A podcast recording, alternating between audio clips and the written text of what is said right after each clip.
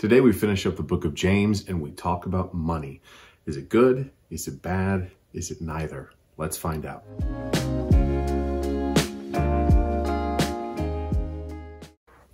Hi, welcome to Upgrade Your Faith. I'm Luke Gradeless, and this is one of our bite-sized Bible studies. Our goal, if you haven't been here before, is to spend a few minutes together in God's Word, let it activate our minds, touch our hearts, and start to transform our souls. We've been going through the book of James and we find ourselves at the end. We're in James chapter 5. And this chapter really does feel like the conclusion because you see James touching on some themes and some points that he's pulling from earlier chapters.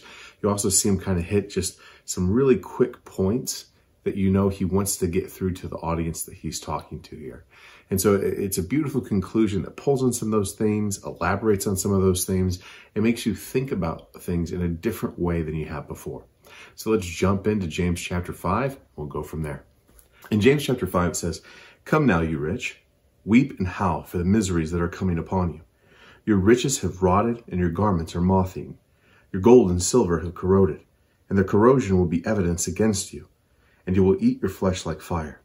You have laid up treasure in the last days. Behold, the wages of the laborers who mowed your fields, which you kept back by fraud, are crying out against you and the cries of the harvesters have reached the ears of the Lord of hosts. You have lived on the earth in luxury and in self-indulgence. You have fattened your hearts in a day of slaughter. You have condemned and murdered the righteous person. He does not resist you. And so just as, you know, we, we learned earlier in this book, you cannot serve two masters. It's just not possible. In Luke 16, 13, it says, no servant can serve two masters, right? He will either love one or hate the other. You cannot serve God and money right? And, and so here we find ourselves with a very similar thought that James is expressing to us. He's calling out to these people who call themselves Christians, and he's saying, how you view money is wrong. You don't view it in the right way. And we have to be careful with this because sometimes what we want to do is we want to simplify this and go, okay, so money is evil, being poor is righteous, right? We want to make this clear distinction that, okay, if I have stuff that's wrong and if I don't have stuff that's good, it, it doesn't work that way right? As with anything in scripture, not only is it the action that you're doing, but there's also a huge focus on the intent and the motive of the things that you do. And so having wealth is not wrong if you use that wealth as an instrument that God has given you, right? Acknowledging, right? The wealth is something that he's given to you. And your primary focus for that wealth in your life is to build the kingdom, to show your devotion to God, and to show your love for people. And so if you have wealth and use wealth well, then it is an awesome and great thing. However, wealth can be sinful and it often tempts us to sin because what tends to happen is is once we get a taste of it our goal becomes to pursue more and more of it and so the big things that we we have to think about when we look at wealth is we need to think about one what's our motive in it right? What I always tell people is, as Christians, uh, much like we do with our marriage vows, right? We say, I give to you all I am and all I have. Do you have that view of your relationship with wealth with God? God, I give you all I am and all I have. So any money I have, any material possessions I have, they're yours, Lord. I know they're yours and they're going to be used for your glory. Right? So that, that's a big piece of this is how do you view the wealth and, and especially in your relationship with God. The second key component is, is, is how much does it motivate and how much love do you have for it, right? Is it just an instrument or is this how you define yourself? Is this where your self-worth comes from? Is this where your sense of identity comes from? Is that you have this wealth and you lavish it around? Right? You're not just using this to give yourself comfort. You're using this to display to people that you are powerful, that you are worldly, that you are a force. That in itself is another area where wealth can pull us off the wrong way. So, so we have to be careful of one, you know, how do we view it in our relationship with, with God? Is it yours or his? Second, how much is it the motivator of your life, the pursuit of it? How much does that drive you? And, and the third thing we see him addressing here is he talks about wealth is it's clear from this passage that the way these these so-called Christians had gained this wealth was by mistreating other people. Right? They're they're they're ripping off the people who work for them.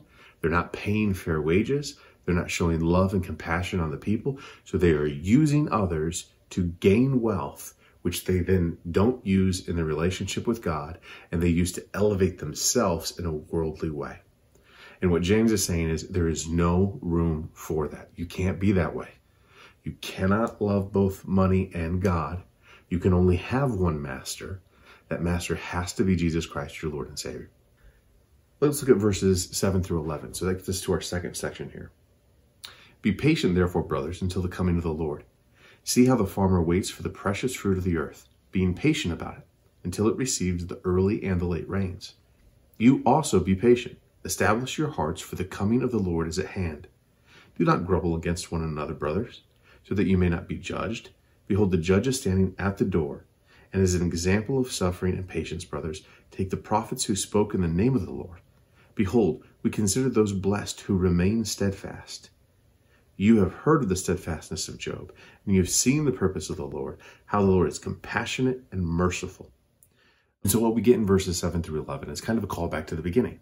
Christian people have got to be strong people. They've got to expect these difficulties to come. And, and I think this is one of the things that we have failed the most in, in the mindset that we have created in ourselves and then even in our children. We, we have desired and pursued comfort in the church so much that we all kind of assume that something is wrong, something is broken. If there's trials and tribulations, if there is pain, if there is hurt, we, we immediately assume something must be wrong. And it really harkens back to what you see in the book of Job, which is what James references here. Job's friends assumed that Job had done something wrong because all the things that were happening to him. You and I, right, the reader, we know because of what God says at the beginning of that book that he didn't do anything wrong, that the, the punishments that were coming his way were not because of a sinful action, right? They were an attack of Satan. But the people around him looked around and said, Man, if you were a good guy, this wouldn't happen to you. And I think somewhere in us, we still think that today, right? I'm being faithful. I'm going to church. I'm reading my Bible. I'm giving to God. I'm serving in ministry. Why is this happening to me? This isn't fair. This isn't right. And we have to push that out of our minds and realize just because you do good things doesn't mean life will be easy. One of the things he calls out here in verses 7 through 11 is don't complain. Right? Don't complain. And, and I'll be real with you, that that's a hard thing. Um, there was a lot of stuff in the last year that didn't go the way that I had envisioned or had hoped or had wanted. And it was so easy to watch the news, to see what was happening in the world, and just complain and complain and complain and go, Can you believe this is happening? Can you believe that it's happening? And you just start getting angry and bitter. That is not what we are supposed to do. Instead, what he tells us is instead of complaining by focusing everything on what's happening right in front of you. No, step back, turn your eyes to God, and live in the hope and the expectation of the return of Jesus Christ. Right? In the moment when the now is pulling you down, what we as Christians need to do is trust and hope in Jesus' return and everything that he's going to bring, right? Knowing that he's going to wipe out all this pain and hurt knowing that He's going to set right everything that's wrong, knowing that He's going to straighten everything that's crooked. That needs to be something that we are constantly focused on. And if we do that, if we remember that and trust in that and look forward to it, that is the light in the midst of the darkness that will push it all back. And that's the thing that will help us be strong and help us persevere as we go through these trials. Uh, so, verse 12 is interesting, right? Because it kind of feels like this just one little piece that he throws in there. And so if you look at James chapter 5 verse 12, this is this is what he says. He says, "But above all, my brothers, do not swear either by heaven or by earth or by any other oath. Let your yes be yes and your no be no, so that you may not fall under condemnation." And so what's he talking about here? He's talking about in these times of trials, right? And as, as you are a person of integrity in these moments, be a person who can just be trusted by what you say. Your yes is yes, your no is no. It was very common in this day and age to make these oaths where you would swear by you know, I swear on my mother's grave, or I swear on this thing, or I swear on that thing, right? You you would you would use something tangible, real, or significant, and say, because I'm referencing this, that's how serious I am about this thing. And and what James is saying here is, you don't need to be swearing on everything. You need to be a person of integrity and truth, especially in these times of difficulty. And when you say, I'm going to do that, people know you're going to do that. Right? Your yes is yes, your no is no. Now, this doesn't strictly forbid all oaths. You'll see oaths in the Old Testament, you'll see Jesus take oaths, right? So there are moments to do that, but it is a moment of real significance in life, and it's few and far between. Let's look at verses 13 through 18. So then he transitions and starts to talk about this topic of prayer. Verse 13 Is anyone among you suffering? Let him pray. Is anyone cheerful? Let him sing praise. Is anyone among you sick? Let him call for the elders of the church and let them pray over him, anointing him with the oil in the name of the Lord. And the prayer of the faith will save the one who is sick, and the Lord will raise him up. And if he has committed sins, he will be forgiven. Therefore, confess your sins to one another and pray for one another that you may be healed. The prayer of a righteous person has great power as it is working. Elijah was a man with a nature like ours, and he prayed fervently that it might not rain. And for three years and six months it did not rain on the earth. Then he prayed again, and heaven gave rain, and the earth bore its fruit. And, and so, again, in this context of trials and tribulations, what is he saying to us to do? We got to pray. We got to pray, pray, pray, pray, pray. And I think this is one of the areas that many Christians struggle in, right? Because we so badly want to do, right? If we find ourselves in stress, if we find ourselves in worry, if we find ourselves in a mess, we so often want to go, okay, how do I fix this? How do I make this right? How do I correct this? And, and don't get me wrong, we need to be a people of action. We need to be a people who are constantly going, okay, what has God given me? What talents, what abilities, what resources, what solutions are at my fingertips that I could use to fix the situation? But what we must always remember is, is that we have to trust in God right? The whole point of all these things we go through is to be closer in our relationship with the Lord. Many times we are so focused on the storm ending that we miss that there's a reason the storm's in our life. And that if we were really talking to God and walking with God in the midst of those storms, we would find ourselves learning things and growing and changing and maturing. And, and so we shouldn't just be sitting here going, let this end, Lord. We should be going, God, what do you want to teach me in this? Father, how can I lean on you? How can I depend on you? How can I focus on you? And, and, what we need to have is this mentality where it's this beautiful balance of faith in God, but also effort on our part. Uh, John MacArthur says it this way He says, You need to know it all depends on God, but you need to live as if it depends on you. And we also, as you see here, need to lean on those in our church, in our church family, to help us in these moments. Right? He talks about the elders. And, and so, you know, you got to be careful with this because some people have used this passage to suggest that if you get the elders of the church together, their prayers are more holy and more powerful, and they can pray over you and heal you. And look, God can do amazing and great things. But this is more about the healing of your spirit than it is about your body right? All of us, our bodies are going to break and fail. That is a guarantee of life. The more important thing for the believer is is your spirit strong and is your spirit right to face whatever it is you're going through? And then he concludes in 19 and 20, and he says this He says, My brothers, if anyone among you wanders from the truth and someone brings him back, let him know that whoever brings back a sinner from his wandering will save his soul from death and will cover a multitude of sins. And so I love this this last piece here because if we look at the book of James, one of the most profound things that he encourages and commands is something that we don't like to do anymore.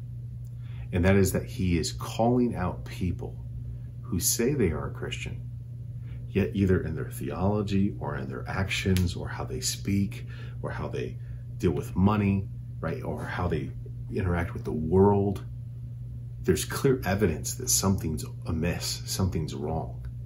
And so in the book of James, what he's encouraging us as believers to do is if we see that, right? If we see somebody who raises their hand and goes, Yes, I, I am a servant of the Lord Jesus Christ, but then there's no evidence in the way that they're living their lives. And in fact, the evidence of their lives actually suggests the contrary, that they're not believers, that you and I aren't supposed to sit there and be quiet about it.